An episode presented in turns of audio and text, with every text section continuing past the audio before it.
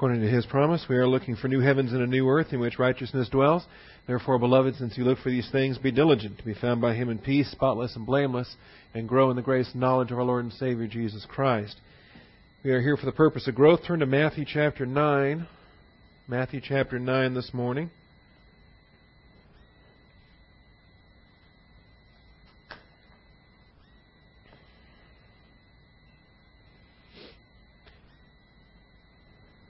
Deal with episode 9 in the Galilean ministry. Last week we dealt with episode 8, the healing of the leper. Today is the healing of the paralytic. Next week we'll look at the call of Matthew. These uh, next several episodes I anticipate going fairly rapidly. And uh, rather than measure them in weeks per episode, we, we might even start measuring episodes per week. Who knows? We'll see what uh, the Lord has for us there. All right. The Lord healed a number of paralytics, but this is the most noteworthy, the famous one, the one that you talk about when you talk about the paralytic healed. That is the fellow that they lowered through the roof to get down in there because uh, the place was so packed out they couldn't get him through the door. Before we begin, let's take time for silent prayer to prepare our hearts for receiving truth and asking the Father to bless our study. Shall we pray?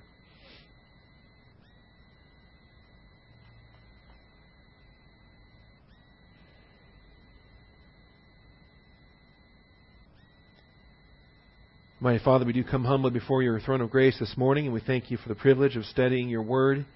We ask for your hand of blessing upon us, Father, for distractions to be set aside, and we ask for eyes to see, ears to hear, and a heart to understand. We pray that the message this morning would not be impaired or detracted in any way by any uh, sickness or human weakness on the part of the speaker, on the part of the hearers.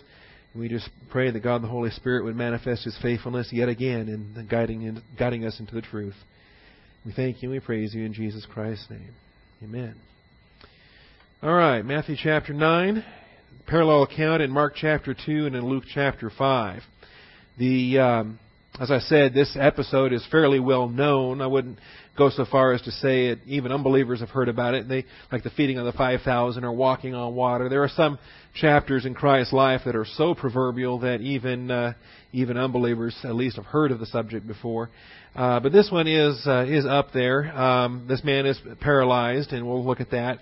And it's uh, the popularity has now uh, grown to the point, as well as the scrutiny has grown to the point where this man can't even get in there. And so his uh, friends don't let details slow them down any. They find a way. When you have positive volition, when you uh, want to exercise faith to get to Christ, then uh, nothing is going to stop you. And there's there's a lot of uh, uh, there's a lot of room to really preach this uh, this chapter in a number of different ways, but it certainly is pretty vivid um, as far as that goes.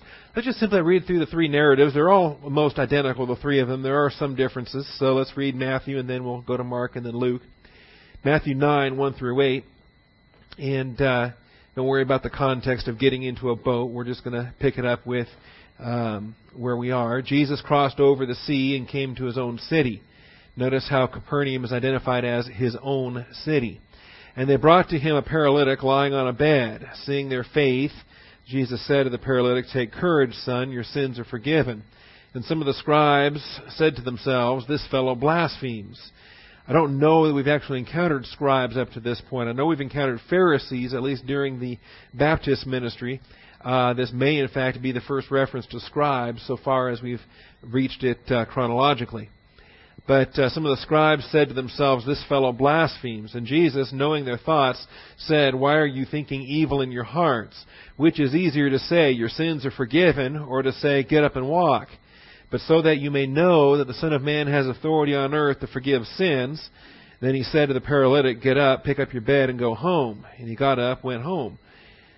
But when the crowd saw this, they were awestruck and glorified God, who had given such authority to men.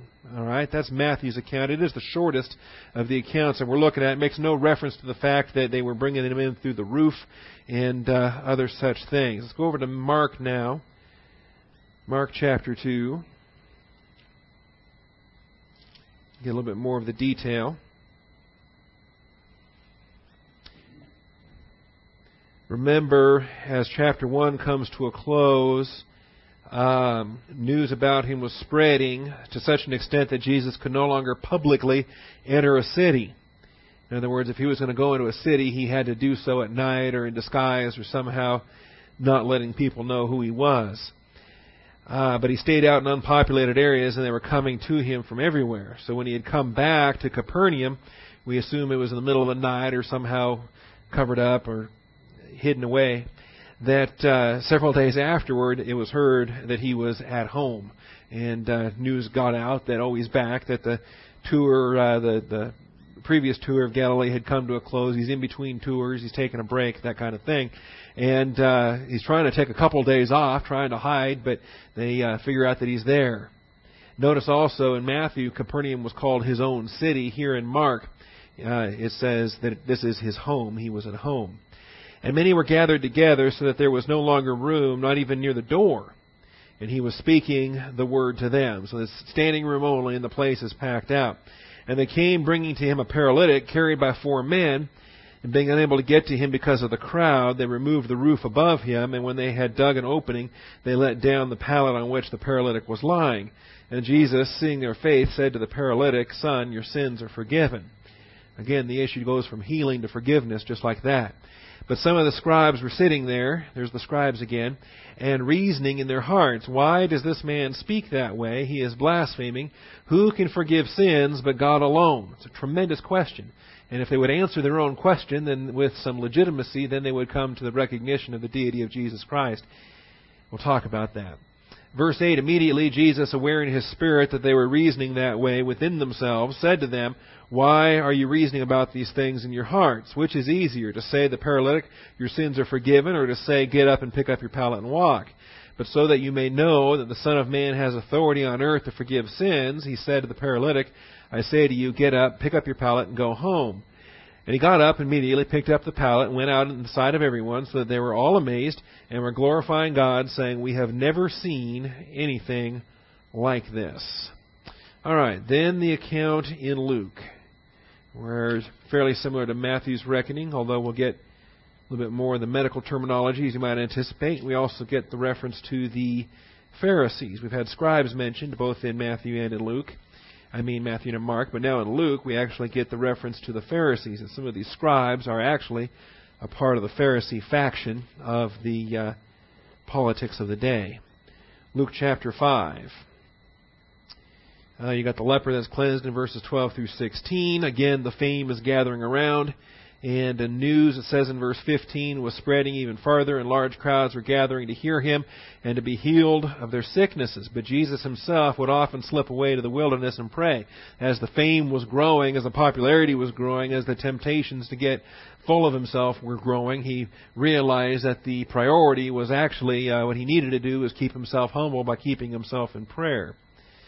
Then one day he was teaching, and there were some Pharisees and teachers of the law sitting there, who had come from every village of Galilee and Judea and from Jerusalem.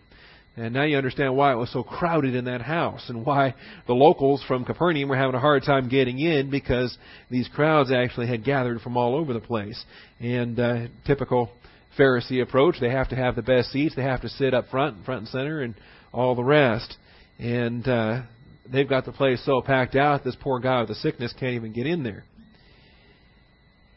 And uh, anyway, back to verse 17. Uh, he was teaching, and there were some Pharisees and teachers of the law sitting there who had come from every village of Galilee and Judea and from Jerusalem, and the power of the Lord was present for him to perform healing.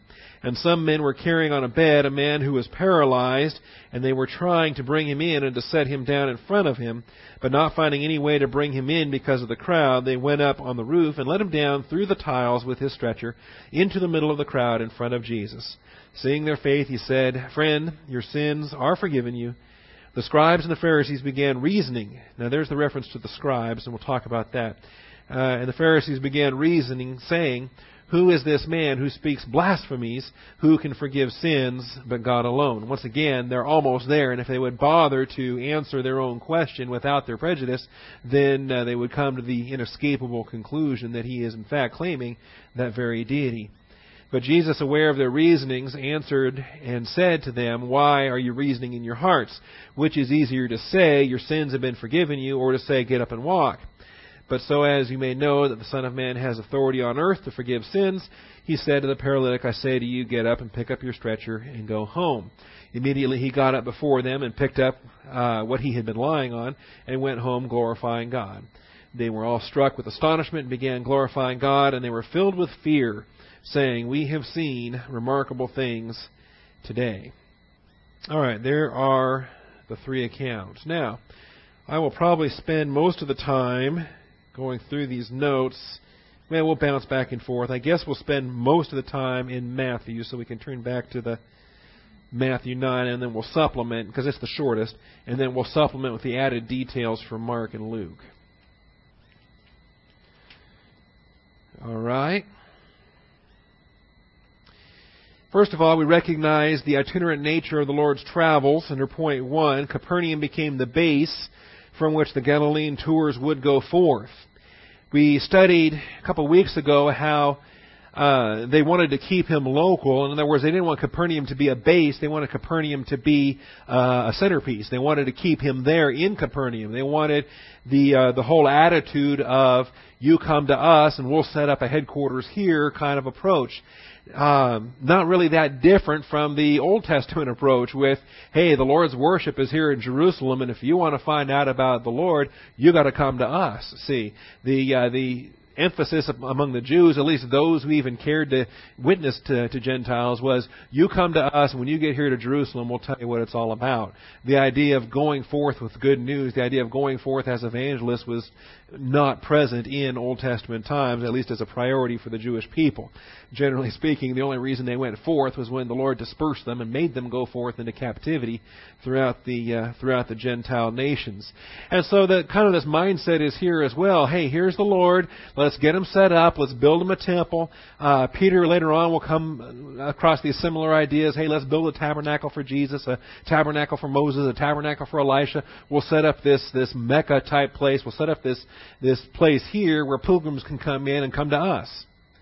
And uh, no, the pattern here is going to be different. We'll set up a headquarters, we'll set up a base of operations, but that's only for short times to rest up, to resupply, to reprovision, and then to go forth again. See? And uh, very much what we're observing here, the pattern of the Lord is going to become the pattern of the apostles. Uh, we, without a doubt, you can see Paul following that pattern in the book of Acts, and I think it's pretty clear that all of the apostles followed a similar pattern, where they would set up a, a base of operations and then launch forth from there on their various missionary travels. And so that's what we observe here. Uh, Capernaum became the base from which the Galilean tours would go forth. And I hope that we can keep this as our mindset with respect to Austin Bible Church as simply a base from which endeavors can go forth. In other words, we're not setting ourselves up as some kind of temple or shrine or you come to us kind of thing, but we're a base from which we can go out, see, where uh, a child evangelism ministry might spring forth, or a, a, jail ministry might spring forth, or a hospital ministry, or a nursing home ministry, or planning a, a helping a church get started in Horseshoe Bay, or things like this, where we, we're a base of operations, but our outreach is indeed extended outward rather than expecting that, well, you know, if they were positive on, to doctrine, they'll come here kind of approach. All right? And so we observe it here. Again, in Matthew 9 1, it's called his own city, and in Mark 2 1, it says that he was at home. So these were short period of time in which he could rest up, get, uh, regain some strength, regain some provisions, some supplies. Uh, travel in the ancient world was something, and we're, it's kind of alien to us because we're just accustomed to hopping in our car and driving wherever we want to go. But a trial, uh, you know, a trip of 20 miles, a trip of 25 miles was a significant endeavor, which required food to be packed, it required provisions and and uh, and so forth. I recommend um, Ramsay uh, I think it was Ramsay, wrote a great book on the travels of the Apostle Paul, and and uh, tremendous book. Conybeare Howson, and likewise, tremendous book that details, in some cases, just the practical nature of what does it take to walk from Philippi to Thessalonica, for example, and why the Roman roads were such a blessing. Because without those, you know, you could easily double or triple the travel time between particular cities. So we observe that in the first point. And I hope this can become a pattern for us as well, that we're here, the local church, according to Ephesians 4, is for the equipping of the saints for the work of service. And that work of service is reaching out as ambassadors to this lost and dying world. Now, secondly, with the larger crowds and greater fame came increased scrutiny. With the larger crowds and greater fame came increased scrutiny.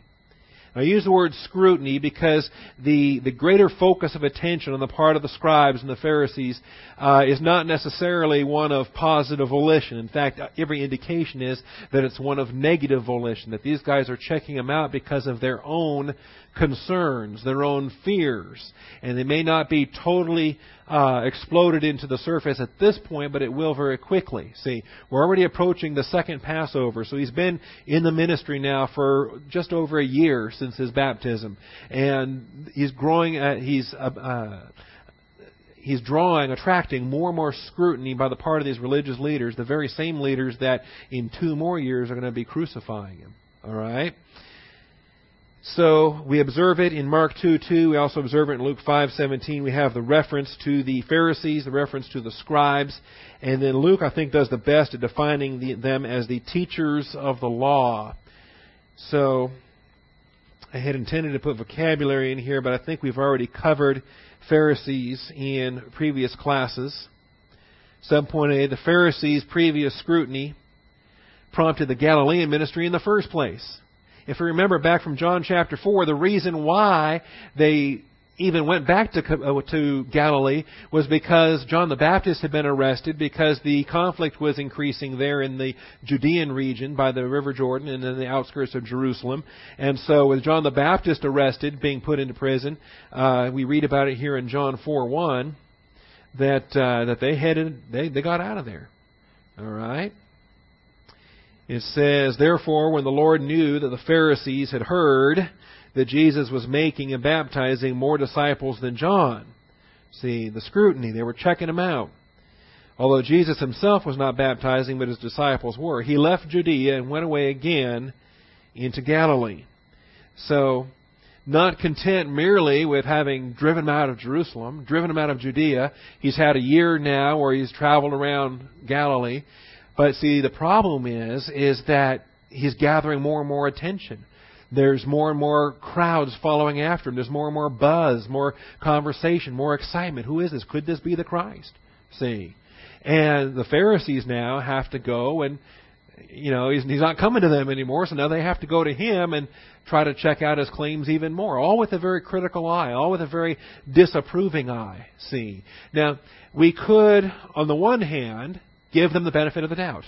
And maybe we should, since it's not fair for us with our hindsight to be able to read the end of the Gospels and know these are the jerks that are going to crucify him, right? So let's give them the, the benefit of the doubt and say, well, maybe they're just being fair. See, maybe they're just they're they they want to observe and make sure it's not a false Christ. They want to make sure that this is the Christ. They they want to you know protect the people from being led astray by false Christ. That's that's legitimate. That's bona fide.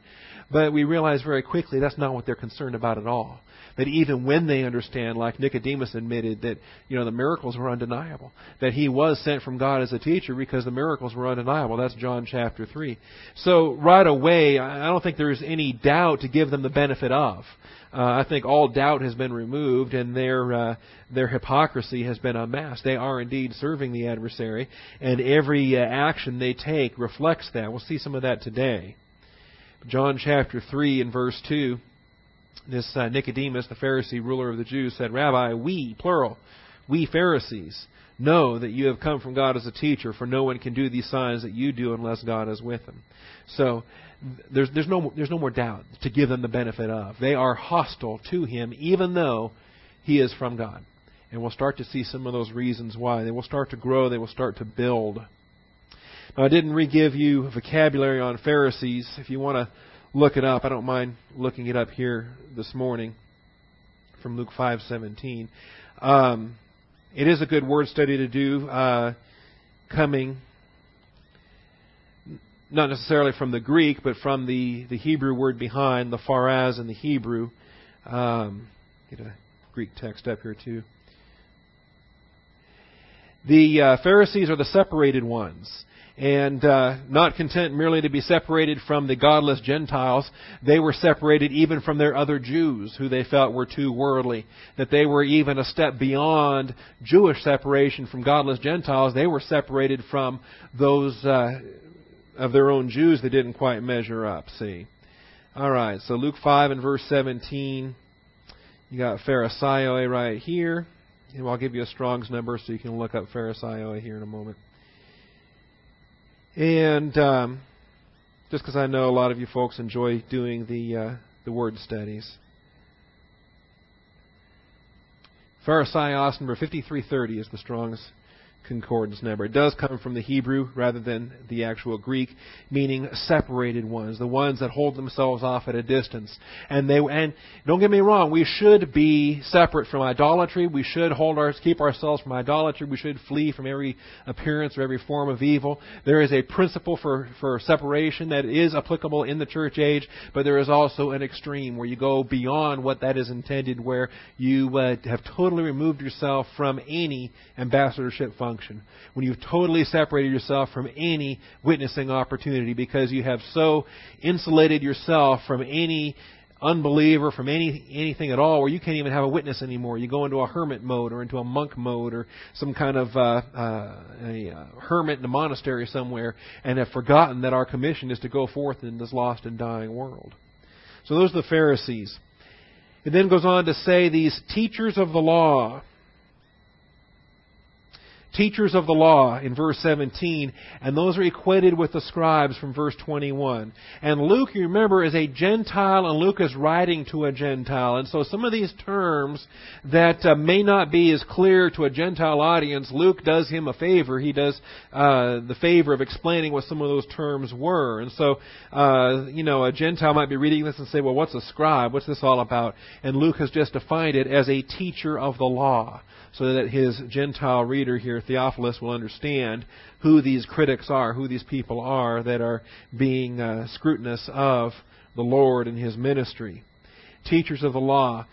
Keeping in mind that much of the Jewish uh, worship changed with their captivity in Babylon. With their temple destroyed, they could no longer be bringing their animal sacrifices. A lot of their uh, previous ritual was no, no longer applicable.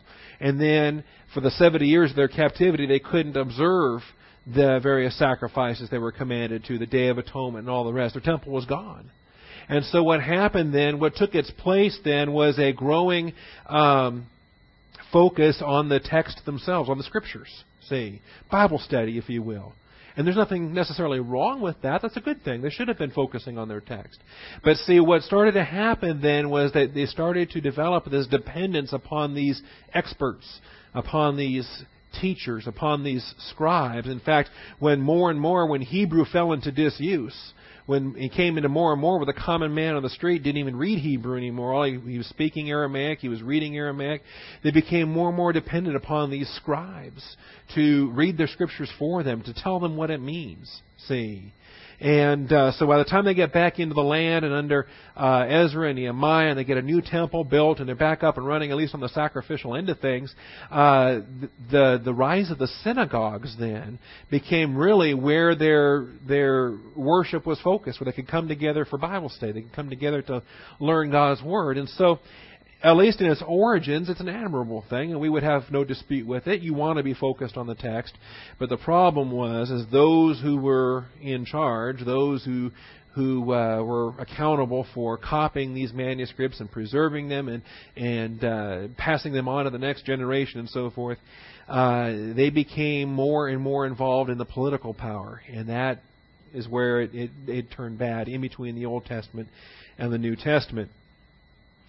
I think even when we gave the background on the Pharisees too, I expressed that in their in the early days, the Pharisees were extraordinary. They were they were uh, great patriots. They were men of tremendous courage. They were uh, uh, men of of, of uh, strong biblical convictions. They recognized that the the uh, Maccabean uh, throne was was a fraud They realized that the, that they were Levites and had no business on a throne.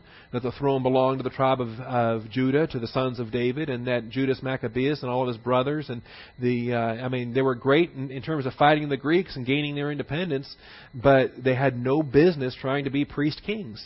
And uh, the Pharisees were very, uh, uh, they, they wrote about it, they spoke about it, they spilled blood over it.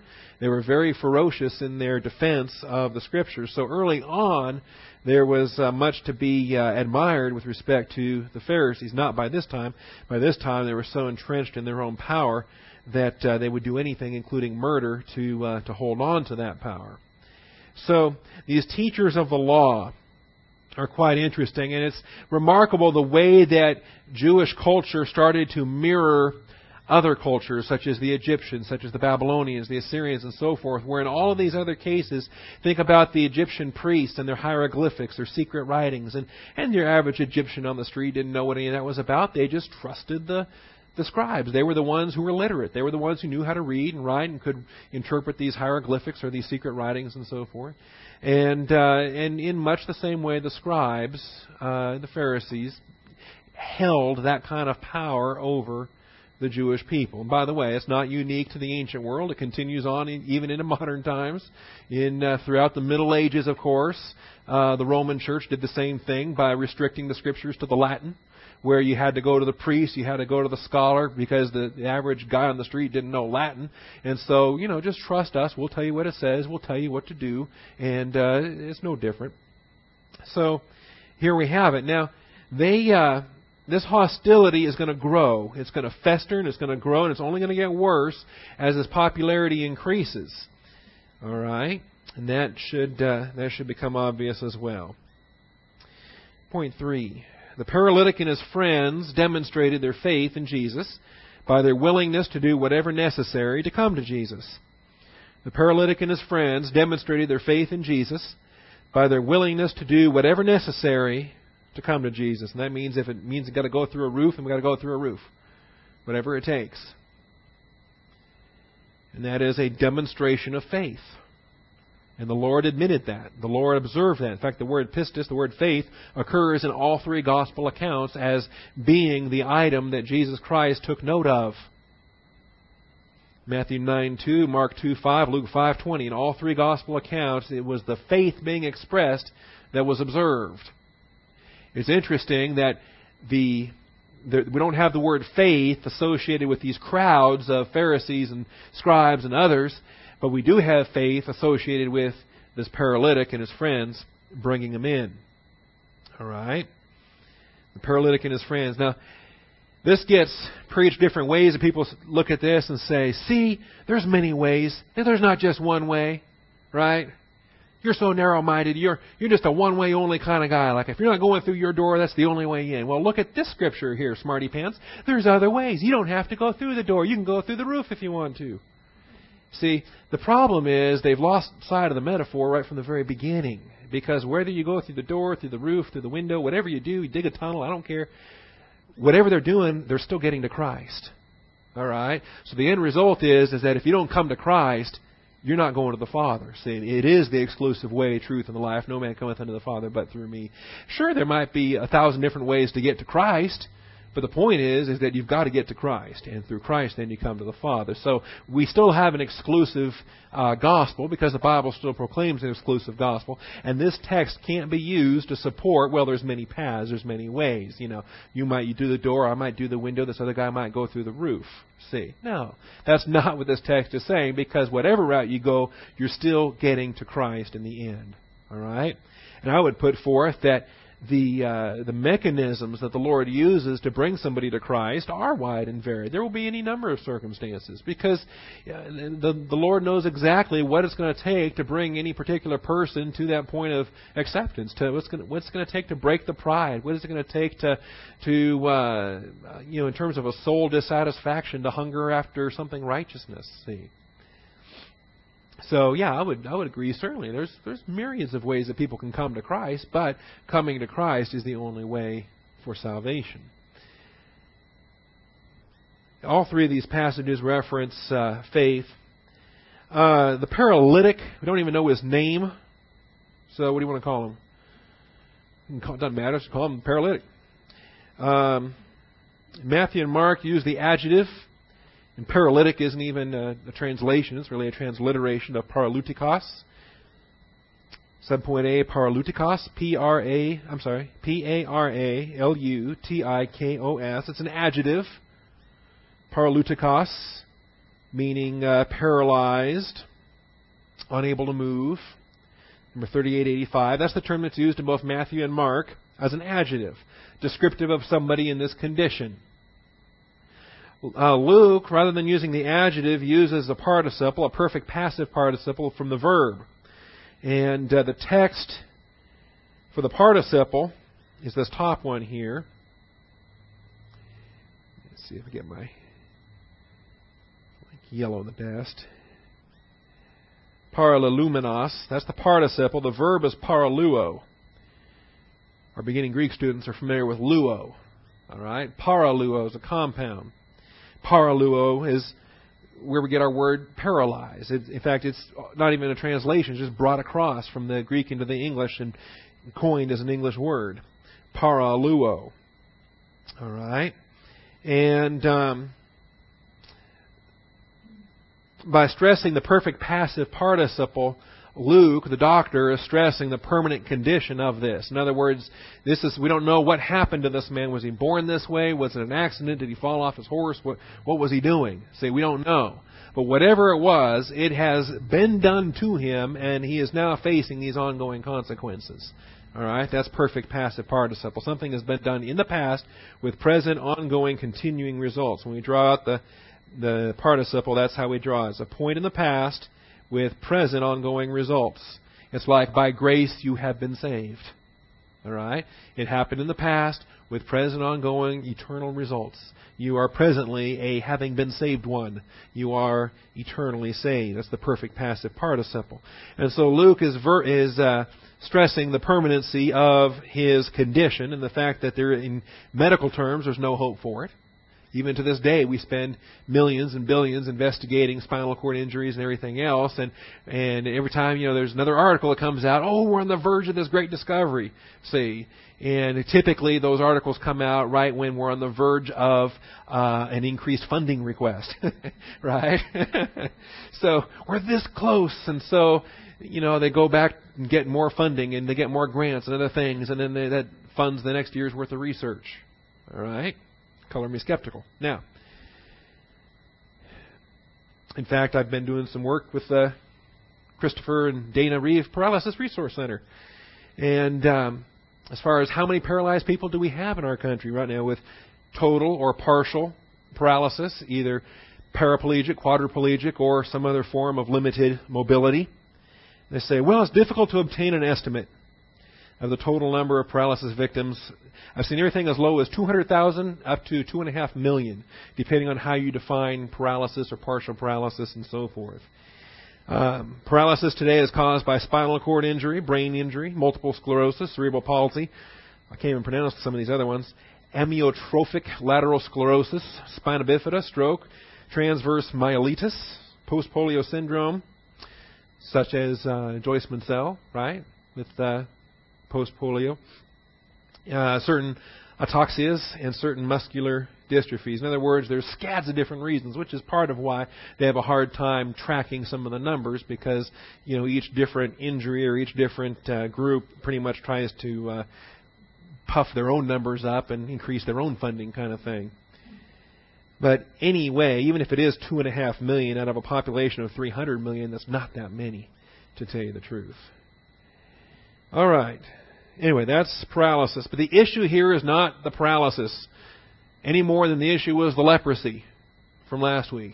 Any more than the issue is blindness and the man born blind. Okay? Whatever the sickness is, whatever the infirmity is, it's a temporal life detail. The reality is faith in Christ producing eternal life. All right? And Christ is going to turn the focus from physical healing to the forgiveness of sins. So let's not get lost in the affliction. See, I'll get sidetracked by the paralysis because it really is, is, is healing a lame man, is that any more miraculous than healing a blind man? Or is that any less miraculous than healing a leper? See? Or is that any less miraculous than raising the dead when he tells Lazarus to come forth from the tomb and so forth? Every one of these is, in fact, beyond human capacity. This is a divine work of power. This is a testimony to his, uh, his mission, see? And it should be a spark to wake up and listen to the message that he has to say. Point four, in the presence of these critical observers, Jesus turned the focus from physical healing to the forgiveness of sins. All three gospel records highlight the verb aphiemi, from Matthew 9:2 to Mark 2:5 to Luke 5:20. They bring this man in so he can be healed, and the first thing Jesus says to him is, "Your sins are forgiven." All right? All three gospels record that. Matthew, Mark, and Luke keeping in mind, of course, that neither Matthew nor Mark nor Luke were actually in the room at the time. in fact, we're about to get to the call of Matthew. That's coming up here later on in, in uh, I think it's the next event, isn't it? The call of Matthew is number 10. Yeah, so that's our next event in the uh, Galilean ministry. Mark and Luke, of course, weren't even disciples. But the issue gets turned from healing to the forgiveness of sin. The verb is aphiemi, A-P-H-I-E-M-I, number 863. Aphiemi, number 863. Uh, Greek students aren't going to get this verb anytime soon. The mi verbs are practically the very end of your grammar. They're going to show up in probably lesson 40 or 41 or something towards the end of your first year. All right. To uh, let go, ultimately. Um, when you realize that um, a lot of times lack of forgiveness is, is simply the mental attitude that won't let something go because you've been offended. You've been insulted. You've been hurt in some way. Your feelings have been hurt. You feel slighted. And your pride won't let it go. You're going to continue to hold it against the person. You're going to continue to think poorly of them and plot your revenge and figure out, well, now how can I hurt them because they've hurt me? See? Ultimately, or at least lexically, forgiveness is defined as a letting go. Let it go. Where you are going to totally waive any future claim of retribution, any future claim of, of hurt, any you're going to release any uh, any um, claim that you have for any kind of redress whatsoever. That's what forgiveness is about. And with a, with a divine viewpoint, any believer can forgive anything because any believer can realize that Christ paid for it all. And we're not the standard anyway. Why am I holding something uh, against somebody's account when I'm not the one that keeps the books anyway? God the Father already released those because He put the penalty for those sins on Jesus Christ. And if He has forgiven, why, why do I still hold, hold it against somebody for whatever it is they've done? Why do I put myself in that position? My own pride does that, see? It's also used to release from legal or moral obligation or consequence. And some of these are, are very well known parables. I give them to you here. Uh, Matthew 18, let's turn over there. Because this uh, it doesn't really deal with sins necessarily, but it helps us, I think it's pretty vivid and it helps us to illustrate and understand what forgiveness really is. Matthew 18, 27 and 32. See, this is all about forgiveness. In verse 21, Peter came and said to him, Lord, how often shall my brother sin against me and I forgive him? Up to seven times? and Jesus said to him, Well, hope it's more than that, Peter. I've already forgiven you about a hundred times. if, if we were limited to seven, Peter, you'd have been you'd have been fried a long time ago. No. Jesus said to him, I do not say to you up to seven times, but up to seventy times seven. In other words, don't even count. You can't count that high. Don't keep track. And uh, he teaches with this parable about a king and settling accounts with his slaves. And here's this slave who owed him 10,000 talents. All right, 10,000 talents. It says here a talent was worth more than 15 years' wages. So figure what you could earn in a year, figure what you can earn over the next 15 years, and then it's 10,000 times that. All right? So do you how soon do you think you can pay that off? in other words, it's impossible. human beings cannot possibly pay the debt that uh, that we owe. Human beings can't possibly earn salvation. Since he did not have the means to repay, his Lord commanded him to be sold along with his wife and children all that he had, and repayments to be made.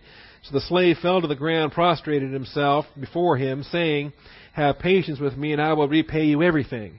Well, gee, that's in about 15, you know, 150,000 years, roughly the next 3,000 lifespans. You're not going to pay this back. You couldn't if you want to. The Lord of that slave felt compassion and released him and forgave him the debt. And I like the way that that text includes both release, the, the, English word release, in terms of released from slavery, but then also forgave him, which is also a release word, because released him from the obligation to pay what he legitimately owed. All right? Released his debt. And, uh, and that's what we do when we forgive. We're just releasing the person, saying, that's it. You don't have to make it up to me. You don't have to. And see, forgiveness is not conditional upon apologies. Whether or not the other person apologizes is irrelevant to what your mental attitude is, whether you can release them in your own mental attitude from any obligation. They can't repay it back anyway. Christ paid for it. And uh, then we know how this goes. Um, he's forgiven, but then he turns right around and he grabs one of his fellow slaves who owed him a hundred denarii. And you know the the the ratio between the two is so extreme that it's it, it's really making the point here. And uh you know it'd be like being 30 billion dollars in debt and then your neighbor owes you you know 25 cents or something. Seized him and began to choke him saying pay back what you owe see that's where you think you're entitled to something you think you've earned something you deserve something they owe you Okay? That whole attitude of they owe you is the direct opposite and the enemy of the mental attitude of forgiveness. Because forgiveness is the attitude of let it go. But this attitude of, well, you owe me. Okay? Because you've hurt me. You've offended me. You've hurt my feelings. You've done whatever. You owe me. I'm going to make you pay. No, forgiveness just says, let that go. All right. Then. Uh, so we're familiar with this. It's used again, Aphiemi is used again in verse 32, where once the, the Lord finds out about it, he summons him and says, You wicked, lazy slave, or you wicked slave, I forgave you all that debt because you pleaded with me. Should you not also have had mercy on your fellow slave? See, and that ought to be, our own forgiveness ought to be the greatest motivator for evangelism. We ought to be able to go forth with the gospel message because we've been forgiven of everything and we ought to be able to have that kind of a hard attitude. All right, over in Luke then, Luke 7, so hopefully that parable then is, is very vivid and will remind us of what forgiveness is all about. Luke 7, 47 through 50. Here's another one in this sinful woman. It does not tell us that it's Mary Magdalene. It does not tell us. There's a lot of legends that grow up about this. It just doesn't tell us who this woman is, but she is a sinner. And um, here in Simon's house. And uh, turning toward the woman, he said to Simon, Do you see this woman? I entered your house. You gave me no water for my feet, but she has wet my feet with her tears and wiped them with her hair. You gave me no kiss, but, but she, since the time I came in, has not ceased to kiss my feet. You did not anoint my head with oil, but she anointed my feet with perfume. For this reason I say to you, her sins, which are many, have been forgiven, for she loved much, but he who is forgiven little loves little. And he said to her, Your sins have been forgiven. And then those who were reclining at the table began to say to themselves, Who is this man who, uh, who even forgives sins? See, that is the ultimate question you have to answer. And when you answer it in positive volition, you recognize this is God Himself, God in the flesh. The Word become flesh, dwelt among us. He is the one that's coming to provide forgiveness for our sins. When you look at it with negative volition, you get mocking and scornful and say, Who does this guy think he is? And he's a, a blasphemer, and only God can forgive sins. And so, by our logic, since we've already prejudicially determined that he's a heretic, we can now assign him uh, as with the charge of blasphemy. See, we'll talk about that blasphemy here in a moment, because it's true if it was anybody else but God. All right, if you or I started to get up there and claim to be God and claim to forgive sins as God, well, then that would be blasphemy because we're not God. But since Jesus is God, it's not blasphemy, it's true. Right? Was that old Texas expression? It's not bragging if you can do it. Something like that. Okay, it's not bragging if it's if it's true. Yeah, it's not bragging if it's true. All right, you know. Well, that's the case with Christ and his claims to deity. That's not blasphemy. It'd be blasphemy for any any other human being on the planet, but not for him, because he really is the God Man. All right, so it's not blasphemy. Uh, the last example, well, 1 John 1 9, we're familiar with that. If we confess our sins, He's faithful and just to aphiemi our sins, forgive us our sins, and to cleanse us from all unrighteousness. He has totally released us from any uh, further obligation or judgment by virtue of the fact that that payment has been made by Jesus Christ on the cross. Of course, that's temporal forgiveness as opposed to the positional eternal forgiveness we receive at the moment of our salvation. All right. Subpoint A. The man's paralysis was likely divine discipline for his sins. The man's paralysis was likely divine discipline for his sins. Quite common. And I think, given the emphasis on the forgiveness of sins at this point, it's quite telling.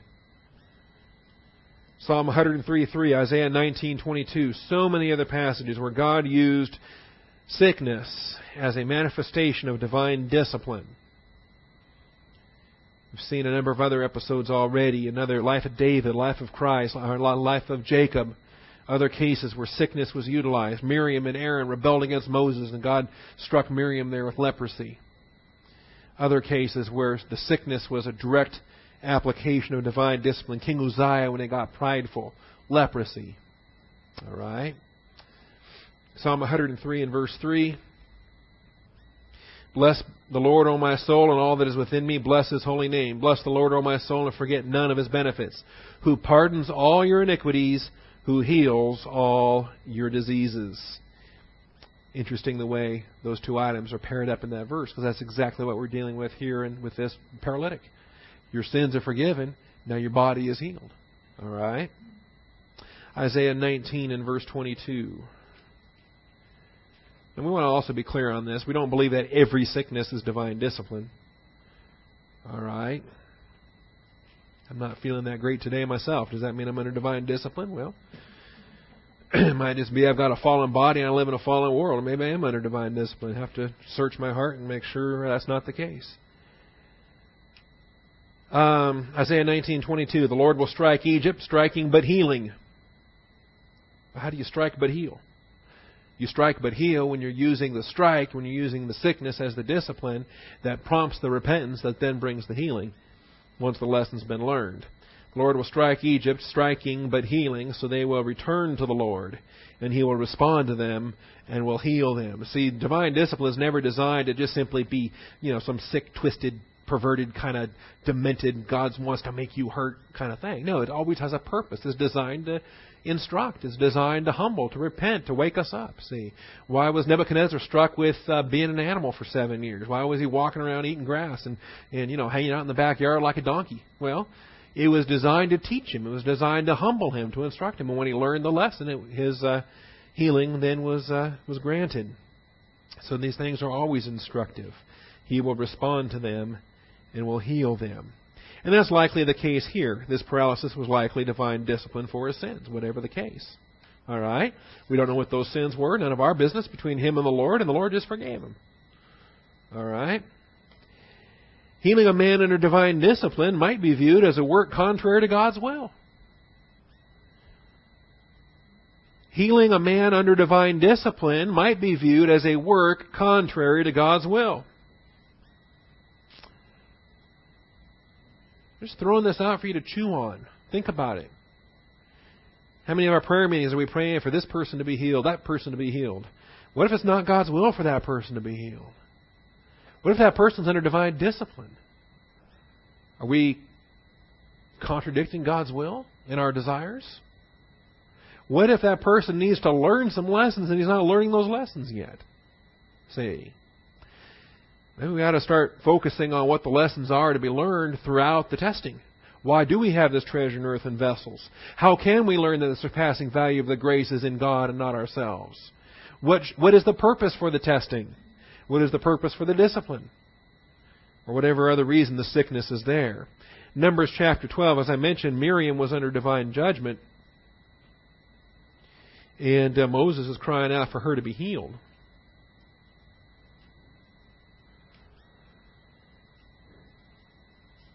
The anger of the Lord burned against them, and he departed. But when the cloud had withdrawn from over the tent, behold, Miriam was leprous, as white as snow. And Aaron turned toward Miriam, behold, she was leprous. Then Aaron said to Moses, O my Lord, I beg you do not account this sin to us, in which we have acted foolishly and in which we have sinned. See, at least Aaron knew how to confess, right? Oh, do not let her be like uh, one dead, whose flesh is half eaten away when he comes from his mother's womb. Moses cried out to the Lord, saying, Oh God, heal her, I pray. But now God just blasted her with leprosy, and Moses is saying, Heal her of this. Notice what the Lord says. The Lord says to Moses, If her father had but spit in her face, would she not bear her shame for seven days? Let her be shut up for seven days outside the camp, and afterwards she may be received again. You see, this punishment has to run its course. This sickness has to accomplish the reason why it was sent. All right? And that's true for everything He allows in our life. Every health test, financial test, everything we're faced with. Rather than just simply pray, oh, take it away, I want my life to be problem free. How about if I learn what I'm supposed to learn through the process of this test, and then once the lesson's learned, then you can remove those circumstances that were designed to teach me these things. And so the, that's what happened. Miriam was shut up outside the camp for seven days, and the people did not move on until Miriam was received again.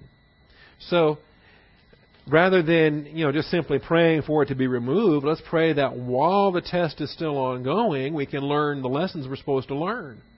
We can uh, have the we can uh, have the mental attitude adjustment that this this uh, uh test or circumstance was designed to promote that through this event we can be transformed in the manner that He wants us to be to be shaped, to be formed, to be fashioned. All right? Because in quite a number of our tests, that's the only way we're going to be shaped, formed, and fashioned. You know, if everything was all problem free and a flowery bed of ease, then what would we ever learn? We'd be the most pathetic believers imaginable because we would never learn how to trust in God for anything because we wouldn't have any reason to. We'd have no problems. Everything would be great. At least we think it'd be great. Now, this could be viewed as a work contrary to God's will. In other words, if all he did was just simply heal the guy and say, all right, you're better now, go home, and the guy was still living in a sin problem, the guy was still uh, bent and determined to continue on and whatever else was going on, what kind of testimony would that be? What accusations could the adversary make? Under those circumstances. If the Father is the one who sent this sickness, if the Father is the one that paralyzed this guy, and the Son just healed him, what could the adversary then say? That the Son's not doing something in agreement with the Father, that the Father that the Son there's disagreement between the Father and the Son, that the Son is acting contrary to the Father's will? Okay? Could that be an accusation? May not be a legitimate one, but it could be made, right? The forgiveness of sins is vital prior to the physical healing as a public witness to the critical eyes. Let's keep in mind who these observers are. These Pharisees and scribes that are right here to witness this event. And by the way, they were also on hand for a number of those other examples we saw as well the sinful woman and the, the anointing of his feet and so forth. Some of the, the uh, adversarial critics were there as well. Forgiveness of sins is vital prior to the physical healing as a public witness to the critical eyes. There's more at work here than just simply the human realm. The adversary could claim that uh, Christ was working contrary to the Father's will. The Father sent the sickness, the Son healed it. And the adversary could say, See, it's not wrong to, to uh, do something separate from the Father. That's what the adversary has been doing ever since the beginning. When uh, the Father laid out his will, and the adversary said, Nope, I got my own will. Here's five of them. I want to do this. I want to do that. I want to do these other things. It's all about the angelic conflict, all centers around Satan's claim that there can be other wills contrary to the Father's will that are just as valid, that are just as right, that he has every right to set himself up as God. All right? And if Jesus was to depart from the will of the Father, even once, then the adversary could point to that and say, See, I wasn't wrong when I departed from the Father. All right? I've given you these scriptures before, but it's been a while. 1 Timothy 3:16, the mystery of godliness. This wonderful hymn that Paul wrote that um, ought to be our testimony as believers in Christ. By common confession, great is the mystery of godliness. He who was revealed in the flesh was vindicated in the Spirit, seen by angels. That's what I'm keying in on this morning. Seen by angels. Proclaimed among the nations, believed on in the world, and the cosmos, taken up in glory. That's our gospel. That's Jesus Christ, the Word made flesh.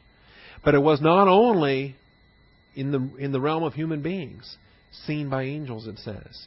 That his life and ministry, what we're spending this time to, to study in the life of Christ's ministry, was not only observed in the human realm, but was also instructive in the angelic realm, seen by angels. 1 Corinthians 2 8, another text that addresses the angelic involvement in our Lord's incarnation. It says, Yet we do speak wisdom, it says in verse 6, among those who are mature, a wisdom, however, not of this age, nor of the rulers of this age who are passing away. The fallen angels that are presently ruling this fallen cosmos. But we speak God's wisdom in a mystery, the hidden wisdom which God predestined before the ages to our glory.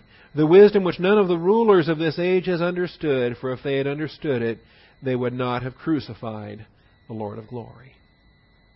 All right, the role of Satan and his minions, the adversary, motivating the Jews and the, and the Romans to bring about the physical death of our Lord Jesus Christ upon the cross. Let's not lose track of the fact that these demons are watching. These fallen angels are watching. He's cast a number of them out already, we've seen. There will be more to come. But even beyond those that he casts out, how about those that he allows to continue to work in the hearts of those surrounding him? Judas Iscariot himself is going to be possessed. See, has to happen. So we'll deal more with that as well. But let's recognize that every miracle Jesus does, he does according to the will of the Father. And healing this paralytic is the same way. But this paralytic has a sin problem. This paralytic has to realize that he has to be forgiven and he has to then move on in that forgiveness. See? It's like you and I. We can't keep beating ourselves up over a sin problem. We have to embrace the forgiveness we received in Christ. We need to confess whatever needs to be confessed and move on. And if all we're going to do is just beat ourselves up and guilt and all kinds of shame and other things, just dragging sin around forever, that's not the abundant life that Jesus Christ came to provide. And so this forgiveness of sins is vital. This man now has to go forth and walk in the newness of life, knowing that his sins have been forgiven, knowing that that uh, the divine discipline did what it was supposed to do. See, and we know that it's already been humbling him because he's got the faith to say, "Take me in there to that man, take me in there to get healed." See. And his friends are taking him in there, even lowering him down through the roof. All right? Now, the logic of a fortiori is inescapable. Point five. The logic of a fortiori is inescapable. This which is easier argument. The technical term from the Latin is a fortiori, from the stronger. You can do the harder, then it stands to reason that you can do the simpler, right? It's found in all three Gospels Matthew 9 5, Mark 2 9, Luke 5 23. When Jesus says, which is more difficult? The logic of a fortiori is inescapable. We'll have to close with this because we're at the top of our hour. When he said, Your sins are forgiven, and all the Pharisees go, ah, Right? Blasphemy. Okay? But it's instructive. Jesus says, Why are you all warped up about this? See, which is harder? Which is easier? And by doing the harder, you're going to know that the easier likewise has been done. It is the external testimony that if I can do this, then I certainly can do this. All right? The logic, verse 5, which is easier? And again, I, I think even the fact that they didn't verbalize any of this, they were saying it to themselves. This fellow blasphemes. This fellow, you know, this fellow. Can you imagine calling the Lord this fellow? Uh, has that one come up? You've been doing the, the names of God in the prayer meetings. This fellow, that hasn't come up at all? Why not? That's, that's it's in the Bible. This fellow. We can close our prayers in the name of this fellow. In Jesus' name. Um, and knowing their thoughts, not because he's exercising omniscience, but because he's a prophet. The Holy Spirit is bearing witness to his human spirit. This is what they're thinking. Why are you thinking evil in your hearts? Now, now when they're thinking this, and the prophet says, "Why are you thinking this?" What does that tell them? Oops, this guy reads my mind. This guy knows what's in my heart. And Scripture says only God looks upon the heart, right? Just like Scripture says, only God can forgive sins. Now, these guys have had two witnesses to the fact that this is God standing before them because He has authority to, conf- uh, to forgive sins and He sees what's in their heart. Okay? Which is easier to say, your sins are forgiven, or to say, get up and walk? Okay? The easier one is to say, your sins are forgiven. Why is that easier? Yeah, how do you know? You can't prove it one way or the other, right? No human being looking at them can can just look at them and know whether it happened or not. See, it's a great it's a great gig. If you're going to be a phony, if you're going to be some kind of a charlatan, you can just start doing this stuff, and no one can validate that you're doing any of it, right? Okay. But when you start to say, rise up and walk, well, that's a lot harder because then the guy better do it or you're exposed immediately as the, the fraud that you are. Okay. And so you can't escape the logic. Obviously, it's harder to say, it's harder in, in terms of a public performance to say, get up and walk, because then you got to deliver the goods immediately. Right? And of course, these Pharisees can't do either. they can't pronounce anybody's sins as being forgiven, and they, they, they haven't healed anybody. See, what miracles have they been doing? None. And so uh, he says, so that you may know that the Son of Man has authority on earth to forgive sins. In other words, this whole miracle was designed to be an object lesson. It was designed to be to make it crystal clear that they were looking at the Son of God, the Son of Man, Son of God, and that they are now without excuse. See, rise up, take up your pallet and walk. And so, since that was done, what does that then prove? It proves that when he says your sins are forgiven, that your sins are forgiven. And it proves that this is God Himself standing in their midst. See, man's sins are forgiven. All right, uh, you can do homework uh, Romans 8:32 on your own for the a fortiori logic, and uh, show me. I guess we'll talk about it tonight or maybe next week on uh, the a fortiori logic of Romans 8:32. And if you're not familiar with that, get familiar with it because it is a wonderful confidence builder and uh, encouragement for believers in Christ. Father, thank you for the truth of your word. We thank you for this uh, time together. Thank you for supplying the uh, physical health and strength to get through the uh, entire message. And uh, we just simply pray that some of this made sense. And uh, Father, will be a blessing to the believers that are here to be edified. We thank you in Jesus Christ's name. Amen.